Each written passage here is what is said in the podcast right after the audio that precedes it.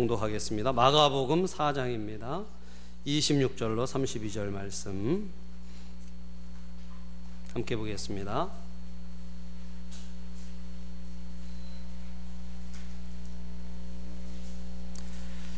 마가복음 4장 26절로 32절 말씀 교독하겠습니다. 또 이르시되 하나님의 나라는 사람이 씨를 땅에 뿌림과 같으니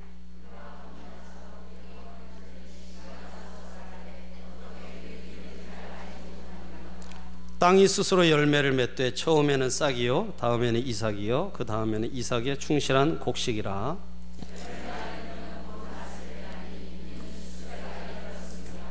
또 이르시되 우리가 하나님의 나라를 어떻게 비교하며 또 무슨 비유로 나타낼까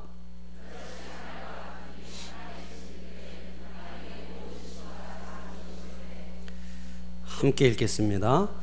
심긴 후에는 자라서 모든 풀보다 커지며 큰 가지를 내나니 공중의 새들이 그 그늘에 깃들일 만큼 되느니라. 아멘. 말씀의 은혜가 여러분 심령에 있기를 축복합니다. 함께 읽은 말씀 가지고 씨앗이 되는 삶 두 번째. 우리가 지난주에도 동일한 본문과 제목으로 말씀을 나눴는데요. 이어서 함께 더 말씀을 나누고자 합니다. 어떤 분이 한 노인과 이야기를 나누었는데요. 그런데 그 노인이 이야기를 하면서 작은 나무 조각을 집어들고서 땅바닥에 집을 에, 집을 그렸습니다.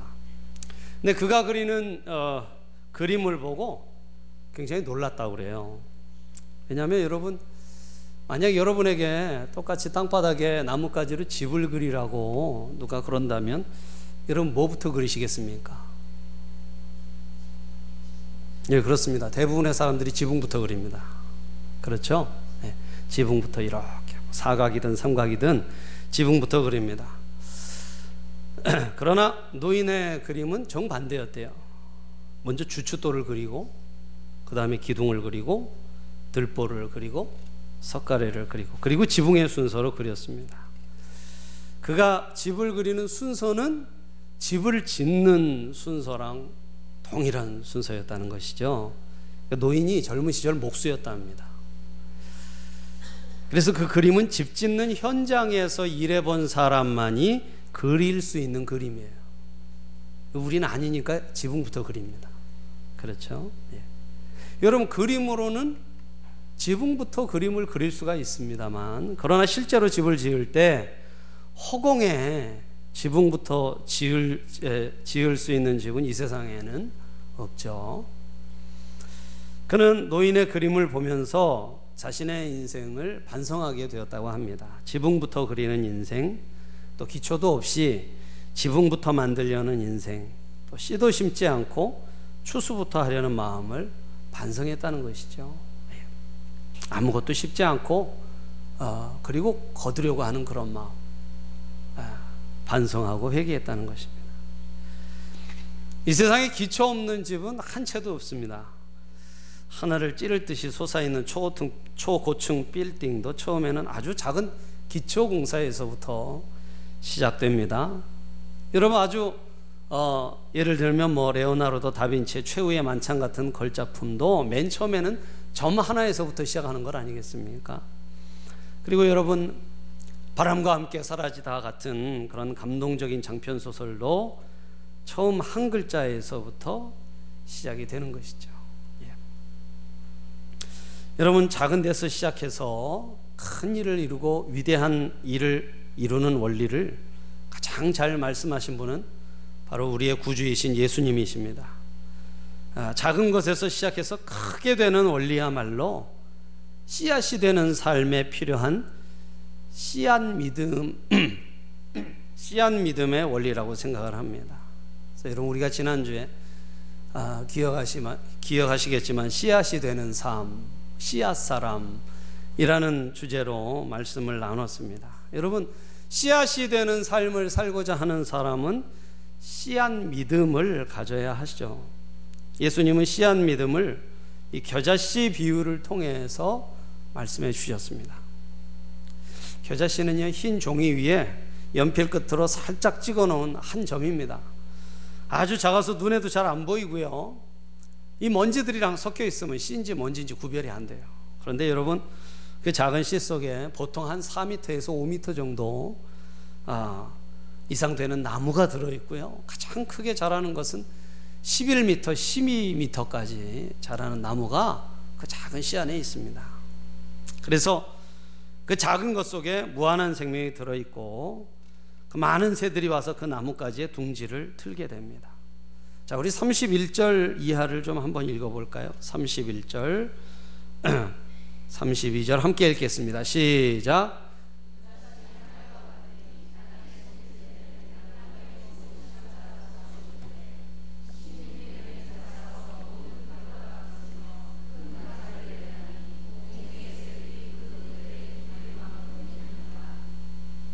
아멘. 여러분 씨앗이 되는 삶이 되기 위해서 씨앗 믿음을 가진 그런 인생들이 되기를 축복합니다. 예. 자 그렇다면 씨앗 믿음 가진 사람은 어떻게 살아갈까요? 씨앗이 되는 믿음을 심령에 품은 사람은 어떻게 살아갈까요? 무엇보다 그는요 작고 연약한 현재를 사랑합니다. 한번 따라 하시죠. 작고 연약한 현재를 사랑한다. 믿으십니까? 믿으십니까? 예. 여러분의 작고 연약한 현재, 우리들의 작고 연약한 현재를 사랑할 줄 안다는 것이죠. 씨앗 믿음이 있는 사람. 여러분 예수님께서 제자들과 살고 계시던 그 시대는 로마 제국 시대였습니다. 로마는요 유럽의 대부분을 다 지배했어요. 아프리카 북부 지방과 대부분의 유럽 지방, 근동 지방까지 다 지배했습니다. 너무 막강해서 로마 제국은 영원할 것처럼 보였습니다. 실제로 뭐 거의 영원했어요. 그죠? 왜냐하면 이 서로마 제국이 먼저 멸망하고 나중에 동로마 제국이 멸망하는데요. 그 총 기간이 1500년입니다. 나라 역사가 1500년이에요. 여러분 상상해 보세요. 1500년. 우리 한국이 몇 년 됐습니까? 예. 우리가 얼마 됐죠? 예. 대한민국 정부 수립된 지 얼마 됐습니까? 얼마 안 됐잖아요. 그죠? 얼마 안 됐어요. 미국이 그렇게 강해 보이지만 300년밖에 더 됐습니까? 그렇죠. 근데 1500년을 지속했어요. 굉장한 나라죠. 너무 막강해 보였습니다. 도저히 로마를 이길 수는 없을 것 같이 보였죠. 마치 우리가 지금 미국을 보듯이요. 로마가 강하면 강할수록 유대 민족은 절망이 커졌습니다. 로마와 맞설 힘이 없어요. 유대의 미래는 없는 것처럼 보였습니다. 가끔 열심당원 같은 우리나라로 하면 독립운동 단체가 있었습니다. 근데 이 사람들은 기껏해야 로마에 아부하는 사람들, 우리나라로 하면 친일파들 암살하는 정도밖에 안 됐어요. 그래가지고서는 역사를 바꿀 수는 없죠. 그런데 여러분 예수님이 무슨 일 하셨는지 여러분 보세요.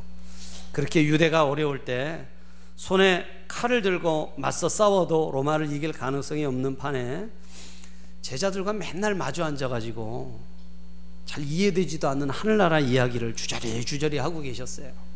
그러니까 여러분 보통 사람들이 보기엔 얼마나 참 답답해 보이고 무슨 미래가 거기 있어 보였겠습니까? 그렇죠? 또 이분들이 다 또 갈릴리 출신이잖아요. 우리로 하면은 가, 강원도 분들 죄송합니다만 예. 강원도나 저기 해남의 섬에서 오신 분들이 이렇게 옷 허름하게 입고서는 둘러앉고 도란도란 얘기 나누는 거예요. 예. 여러분, 거기에 무슨 미래가 있어 보였겠습니까? 과연 로마를 극복하고 새로운 세계를 이룰 가능성이 있는가? 사람들을 모아서 군대를 만들고 세력을 키워야 하지 않겠습니까? 그런데 예수님께서요, 그 주저리 주저리 제자들과 얘기하시는데 무슨 얘기하셨냐면 바로 이 겨자씨 비유 말씀하셨어요. 비록 당시에는 보잘 것 없었습니다. 보잘 것 없죠. 무슨 뭐 힘이 있는 귀족이나 군사령관도 아니고 거진 반이 어부예요. 네. 당시에는 보잘 것 없지만 언젠가는 큰 나무처럼 자라나서 로마 제국을 정복할 것을 말씀하신 것입니다. 당시 예수님과 제자들은 13명이었어요. 그렇죠? 예수님까지 13명. 그 적은 숫자로 무엇을 하겠습니까? 그렇죠. 그러나 예수님은 그 현실을 무시하지 않으셨어요. 절대로 그 숫자를 무시하지 않으셨습니다. 위대한 내일은 바로 그 작은 사람들로부터 시작되는 것을 아셨기 때문입니다. 여러분 이게 바로 씨앗 믿음이라고 생각을 합니다. 씨앗 믿음. 여러분 속에 우리 속에도 있기를 축복합니다. 예. 여러분 이런 마음을 가진 사람은 이런 일을 해봐야 무슨 소용이 있느냐 걷어치우자 이런 식으로 살지 않습니다. 묵묵히 그 일을 최선을 다하여 감당합니다. 예. 비록 마음에 품은 꿈에 비해 현실이 초라할지라도 그 현실을 포기하지 않습니다. 그 현실을 받아들이고 사랑할 줄 압니다. 이래서 되겠어. 이래 가지고는 안 돼. 섣불리 판단하지 않고요. 묵묵히 내 앞에 있는 그 현실을 받아들이고 사랑할 줄 안다는 것이죠. 여러분, 작다고 무시하거나 절망하지 않으시기를 바랍니다. 여러분, 바닷물이 짜죠? 그렇죠? 이 날 더워서 바다에 들 가셨는지 모르겠는데 바닷물 짭니다. 그런데요, 바다의 소금 함량이 몇 퍼센트인지 아세요? 몇 퍼센트 정도 될 거라고 생각하세요? 30%요. 3.4%입니다. 예? 지구상에 있는 이 넓은 바다의 소금 함량이 3.4%예요. 근데 그 적은 소금이 바다 전체를 짜게 만듭니다. 적고 작고 약해도 그것이 우리의 현실이라고 하더라도 우리의 현실을 소중히 여기고 사랑하게 되기를 축복합니다. 예. 우리 교회가 작죠. 적습니다. 공간도 좁아요. 그러나 여러분 사랑하시기를 축복합니다. 할렐루야. 하나님이 우리에게 주신 교회인 줄로 믿습니다. 예. 기둥 뒤쪽은 왜 아멘 안 하세요? 할렐루야. 저 기둥 뒤쪽만 아멘 해보세요. 할렐루야. 예. 하여간 거기 계신 분들은 좀 더 아멘을 크게 하셨으면 좋겠습니다. 영적인 기상도가 늘 흐린 것 같아요. 기둥 뒤쪽이. 그래서 제가 저 기둥을 어떻게 하면 없앨 수 있나 제가 한천호 집사님께 여쭤봤는데 못 없앤대요. 예. 그러니까 아멘이라도 크게 하세요. 할렐루야. 예, 그새 또 작아지시네. 여러분 그렇다면 이런 현실을 사랑할 수 있는 근거는 무엇일까요? 여러분 작고 좁아도 우리가 어떻게 우리 교회 사랑하고 우리의 현실을 사랑할 수 있을까요? 여러분 그것은요 지금은 작아도 언제까지나 작은 채로 있는 것은 아니기 때문이에요. 겨자씨는 언제나 겨자씨로 머물러 있지 않습니다. 겨자씨는요 큰 나무가 돼요. 바로 여기에 소망이 있는 것입니다. 아무리 작은 것이라도 언제나 작은 채로 있지는 않습니다. 그것은 자라요, 여러분. 그러니 지금 작다고 실망하고 절망하지 마세요. 오늘의 겨자씨를 보지 말고 내일의 나무를 바라보시기를 바랍니다. 그것이 믿음이에요. 그것이 믿음입니다.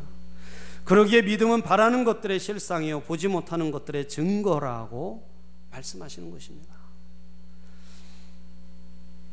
저는 그 이 지금 이 겨자 씨의 얘기가 나오는 대목에서 이 마가복음을 기록한 저자를 좀 생각해 보게 됐어요. 마가복음의 저자가 누굽니까? 아, 너무 대단하세요. 예. 그렇습니다. 마가복음은 마가가 썼어요. 예. 근데 이 마가가요, 이 구절을 기록했을 때 저는 그 마가의 기분이 남달랐을 거라고 생각을 합니다. 왜냐하면은 여러분 이 본문 말씀이 바로 자기 이야기거든요. 마가에 대한 이야기예요. 그는 뭐 예루살렘에 사는 한 평범한 소년이었습니다. 그의 집에는 넓은 다락방이 있었어요. 그래서 그의 부모가 예수님을 영접했고 예수님은 이 마간의 집 다락방에서 제자들과 최후의 만찬을 나누셨습니다. 참 얼마나 영광됩니까? 그렇죠. 그리고 나중에 제자들이 기도하다가 성령의 충만 오순절날 성령의 충만함을 받은 것이 바로 이 마가의 다락방이었을 것이다라고 그렇게들 추측, 추측 합니다. 마가는 어려서 자기 집에 드나드시는 예수님 봤을 거예요. 그렇죠. 그때 어느 누가 마가를 주목해 봤겠어요. 그렇죠. 그는 작은 한 소년에 불과했으니까요. 그러나 그는 언제까지나 소년으로 머물러 있지 않았습니다. 자랐어요. 키도 자라고 지혜도 자라 어른이 됐습니다. 자란 것은 키만이 아니라 그의 신앙도 자랐어요. 그의 신앙이 자랐습니다. 사도행전 13장 이하를 보면 그는 바울과 바나바를 따라 전도 여행에 참여했어요. 네. 근데 여러분 집에 큰 다락방이 있었잖아요. 그죠? 집이 살만했어요. 그래서 마가는 고생 모르고 자랐습니다. 예. 부잣집 도련님이에요. 근데 전도 여행에 뜨거운 마음을 가지고 따라갔다가 굶고 잠도 못 자고 막 고단하고 사람들 핍박까지 받으니까요. 너무나 힘들어서 중간에 돌아와 버렸어요. 예, 중간에 돌아. 그러니까 교회에서 선교사를 파송했는데 교회 모르게 돌아와 버린 거예요. 예. 그는 한마디로 실패자였습니다. 예. 그래서 바울도 얼마나 이 마가를 욕했는지 몰라요. 그, 그 다음 전도 여행 때 절대 안 데려간다고. 그래서 바나바랑 싸웠잖아요. 그죠? 바나바랑 확 싸우고 둘이 갈라져 버렸어요. 예. 그러니 어째 보면 이 초대교회 마가는 실패자였는지도 몰라요. 또 교회 분열을 초래한 그런 인물이었는지도 모릅니다. 그러나 그가 언제까지나 실패자로 남아 있었던 것은 아니에요. 그 후에 그가 베드로의 제자가 되었다고 그렇게 말합니다. 베드로의 제자가 되었어요. 그리고 마가복음을 기록했어요. 여러분 사, 사복음서에 제일 먼저 나오는 성경이 뭐죠? 마태가 마태복음이 먼저 나오죠. 그러나 사복음서 중에 제일 먼저 기록된 게 마가복음이에요. 예. 가장 먼저 예수님의 일생에 대해서 글을 썼던 사람이 바로 마가였습니다. 그리고 나중에 알렉산드리아 이집트에 있는 알렉산드리아에 가서 목회를 하다가 순교했다고 해요. 그래서 마가가요. 이 전해지는 전승에 의하면 아, 이 전염병이 이 이집트에 에, 덮쳤는데 수많은 사람이 죽어나갔거든요. 그래서 많은 사람들이 해외로 도망을 갔습니다. 그래서 이제 병이 사라지고 다시 돌아왔을 때 마을에 사람들이 다 죽어나, 죽어나갔을 거라고 생각했는데요. 사람들이 살아있는 거예요. 전승에 의하면 마가와 그의 전도를 받은 기독교인들이 목숨을 걸고 환자들을 돌봤대요. 그래가지고 이집트인들이 다시 돌아와서 그 모습을 보고 너무 감동해 가지고요. 다 복음을 받아들였습니다. 그래서 마가가 순교하고 2세기까지 이집트 인구의 80%가 기독교인이었어요. 별로 놀라지들 않으시네요. 예. 지금도 이집트에 500만의 기독교인이 있습니다. 예. 아기가 태어나면요. 그 나라에선 기독교인이라고 하면 아무것도 할 게 없어요. 그냥 길거리에서 노점상밖에 못 합니다. 그런데도 예수 믿고 살라고 아기가 태어나면요 엉덩이나 어깨에 십자가 문신을 한대요. 네, 가서 너무나 감동을 받았어요. 바로 그 알렉산드리아가 마가의 목회지였습니다.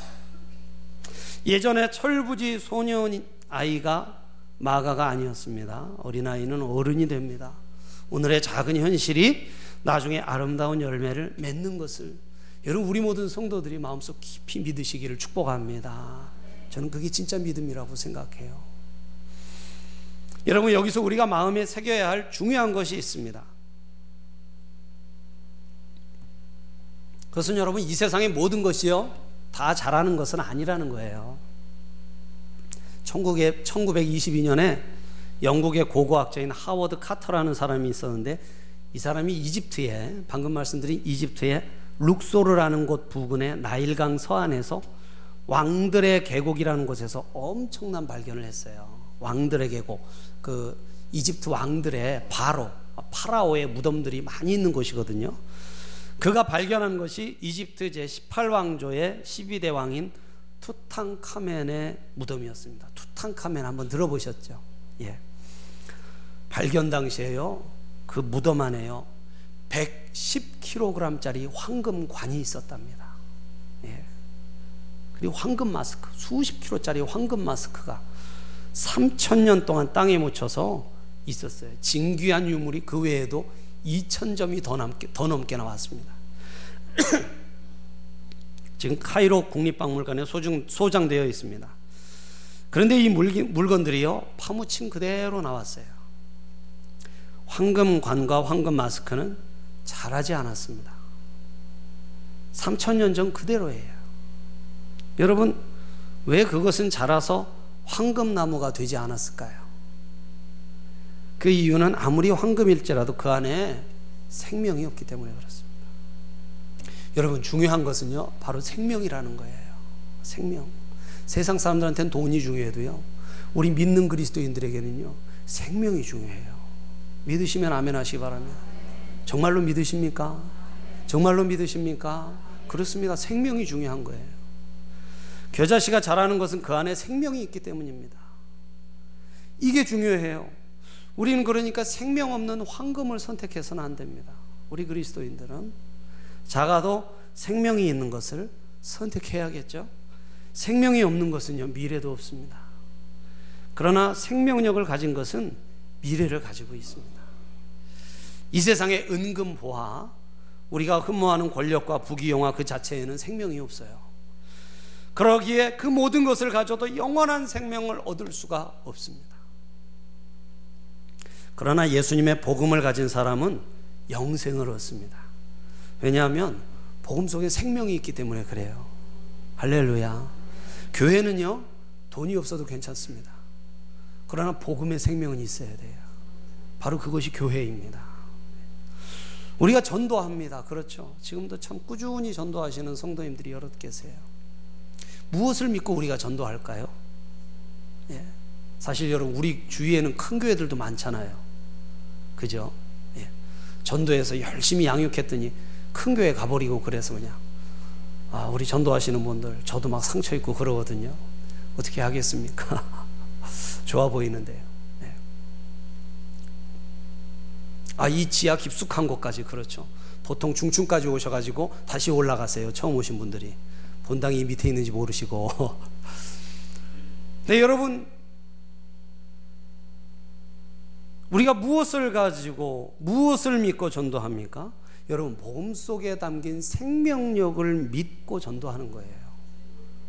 교회 건물 믿고 목사 설교 믿고 교회 프로그램 믿어서 전도하는 것이 아닙니다. 복음 안에 있는 그 생명 때문에 전도하는 거예요. 할렐루야. 여러분 사실 새신자들은요 교회가 얼마나 크냐, 뭐 교회 어떤 프로그램이 있느냐, 뭐 목사가 얼마나 잘 생겼느냐 이거 별로 관심 없어요. 성도들이 얼마나 확신 있는 말씀을 가지고 삶을 통해 보여주느냐. 초신자, 이 믿지 않는 사람들은 그걸 봅니다. 되려 믿는 사람들이 교회가 얼마나 크냐. 어, 이 뭐 프로그램이 있느냐. 아이들 뭐 프로그램이 잘 돼 있느냐. 이런 거를 자꾸 봐요.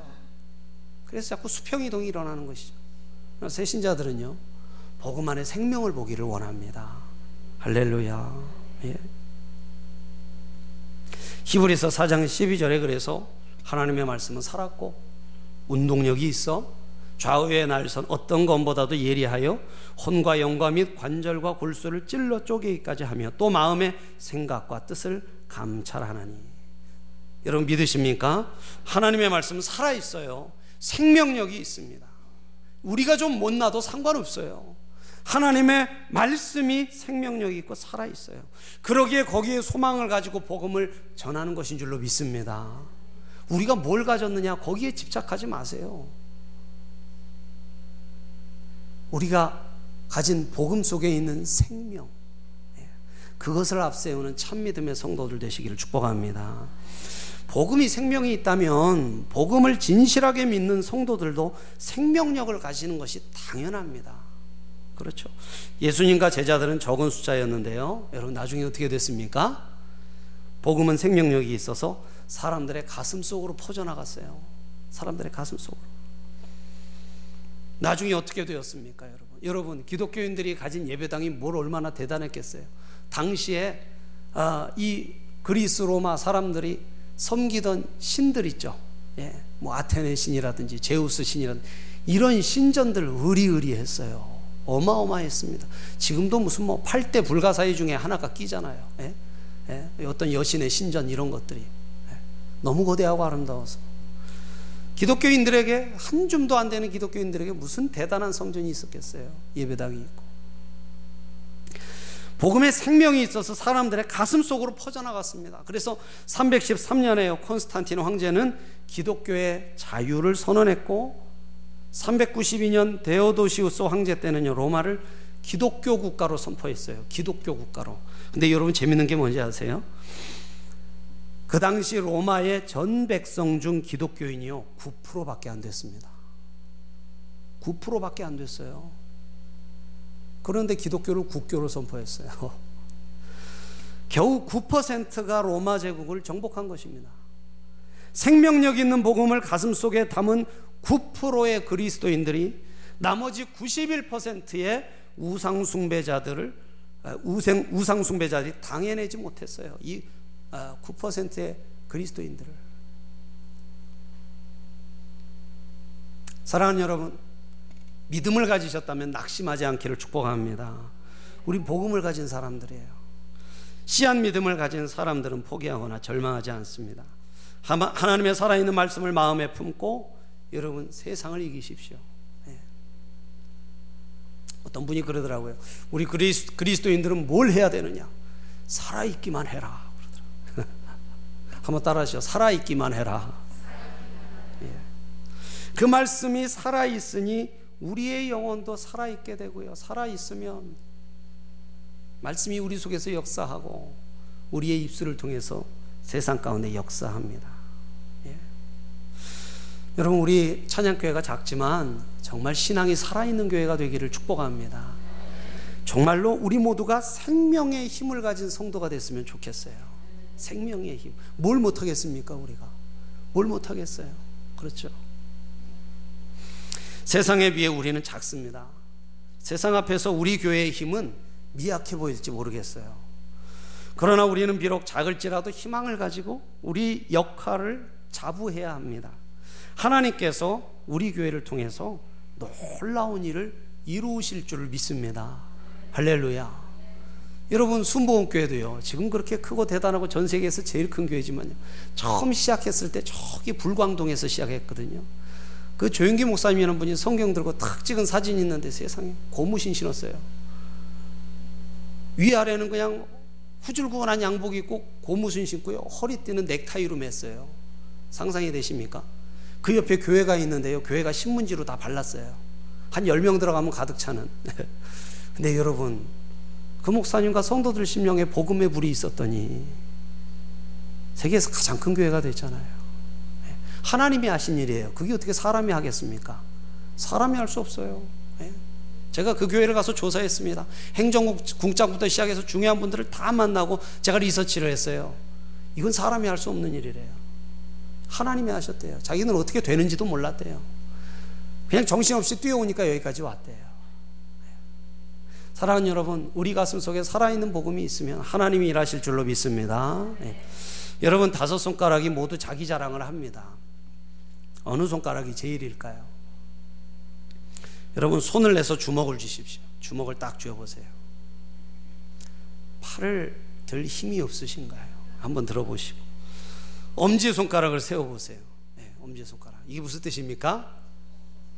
예, 제일이다, 예, 최고다 그런 뜻이죠. 언제나 으뜸만을 추구하는 인간의 욕망이 세상의 비극을 만들어냅니다. 예. 그 다음 두 번째 손가락을 탁 펴보세요.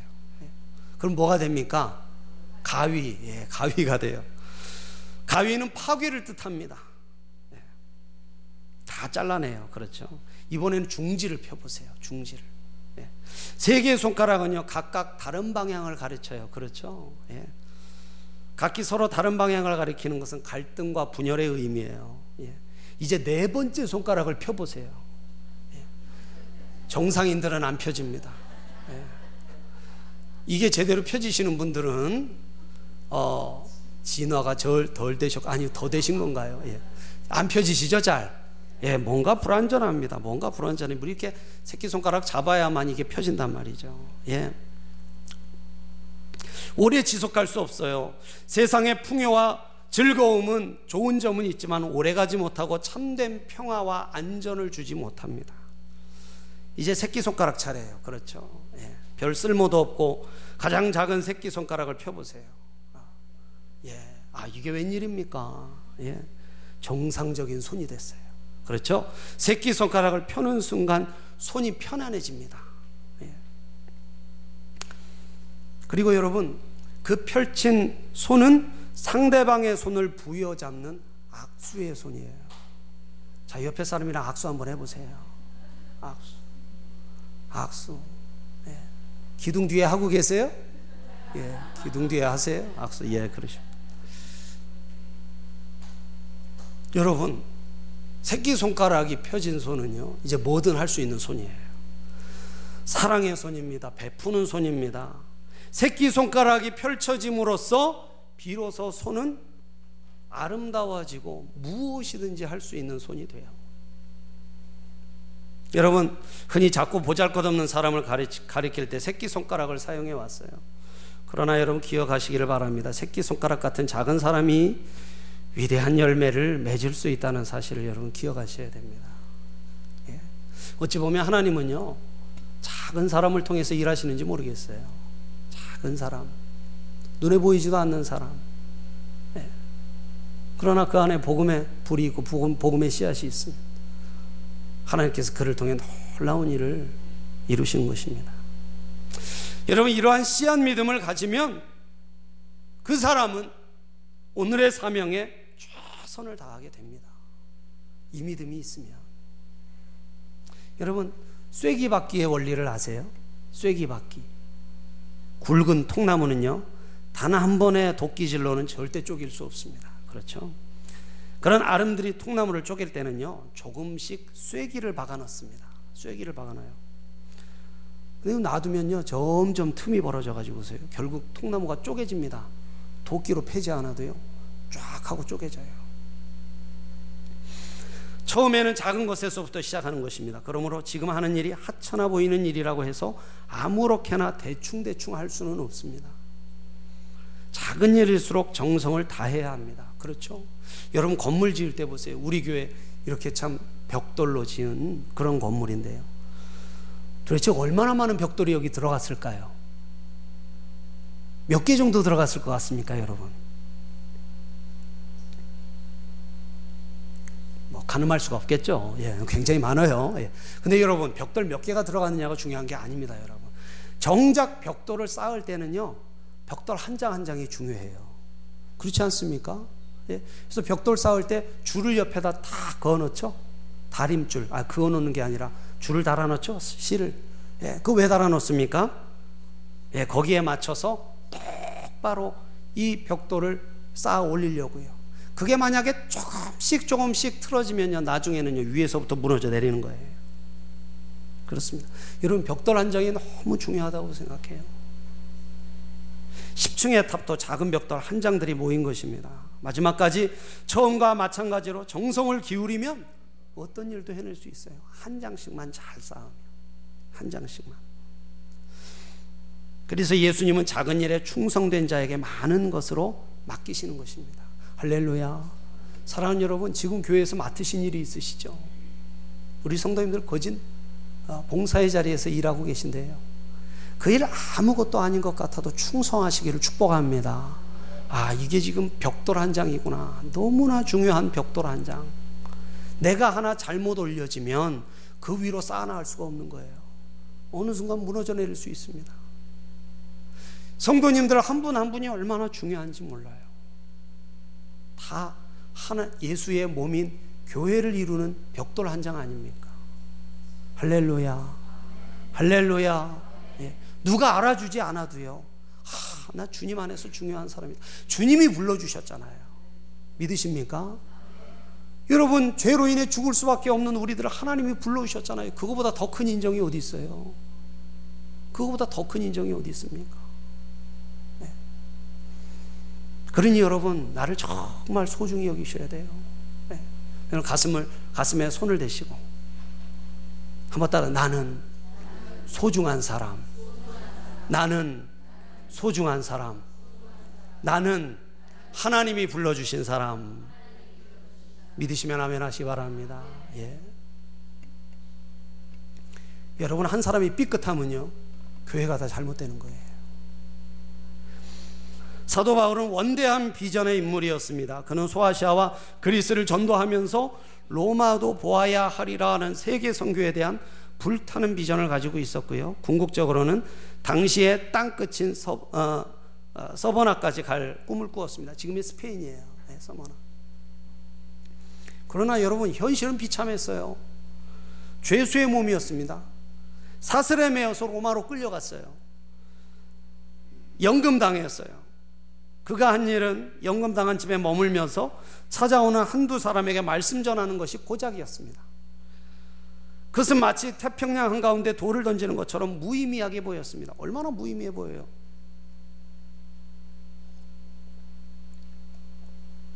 그러나 여러분 그 작은 집의 연금당에서 1대1로 복음 전도한 그 복음 전도가 마지막에 로마 제국 전체 그리스도 전체를 그리스도 앞에 굴복하게 만들었습니다. 절대로 여러분 한 사람을 전도하는 것을 여러분 절대로 우습게 여기지 마십시오.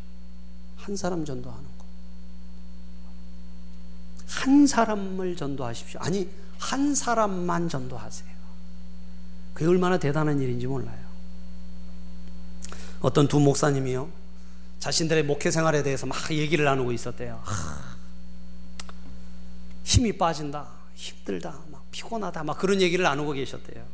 한 목사님이 말합니다. 지난 3년 동안 사역을 했지만 진정한 의미에서 거듭난 성도는 청년 한 사람밖에 없었다. 3년 동안 사역했는데 거듭난 사람 한 명밖에 없었대요. 그러자 다른 목사님이 말했습니다. 나는 최근에 우리 교회에서 커다란 기대를 걸고 한 주간 동안 부흥회를 가졌는데 한 사람밖에는 얻지 못했습니다. 그러는 거예요. 부흥 집회 했는데 한 사람 믿었대요. 많은 사람들이 실패라고 할지 모르겠습니다. 그런데 수년 후에 참 놀라운 사건이 일어났습니다. 한 목사님을 통해서 3년 만에 믿어, 얻었던 한 명의 결신자라는 그 청년이 로버트 마펫이라는 청년이었는데요. 이 청년은 아프리카 선교의 기초를 놓은 선교사였습니다.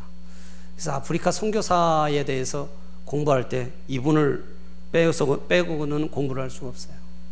또 일주일간의 부흥 집회를 통해서 아, 얻었던 유일한 결신자였던 데미안이라는 청년은요 하와이 선교의 개척자가 됐습니다. 여러분 한 사람이 중요합니다. 네. 많은 사람 전도가 아니라 내 앞에 한 사람. 그래서 여러분 톨스토이가 가르친 가장 중요한 세 가지라는 그런 내용이 있어요. 니콜라이라는 아, 아이한테 하는 말이에요. 니콜라이야 기억하렴. 세상에서 가장 중요한 때는 바로 지금 이 순간이란다.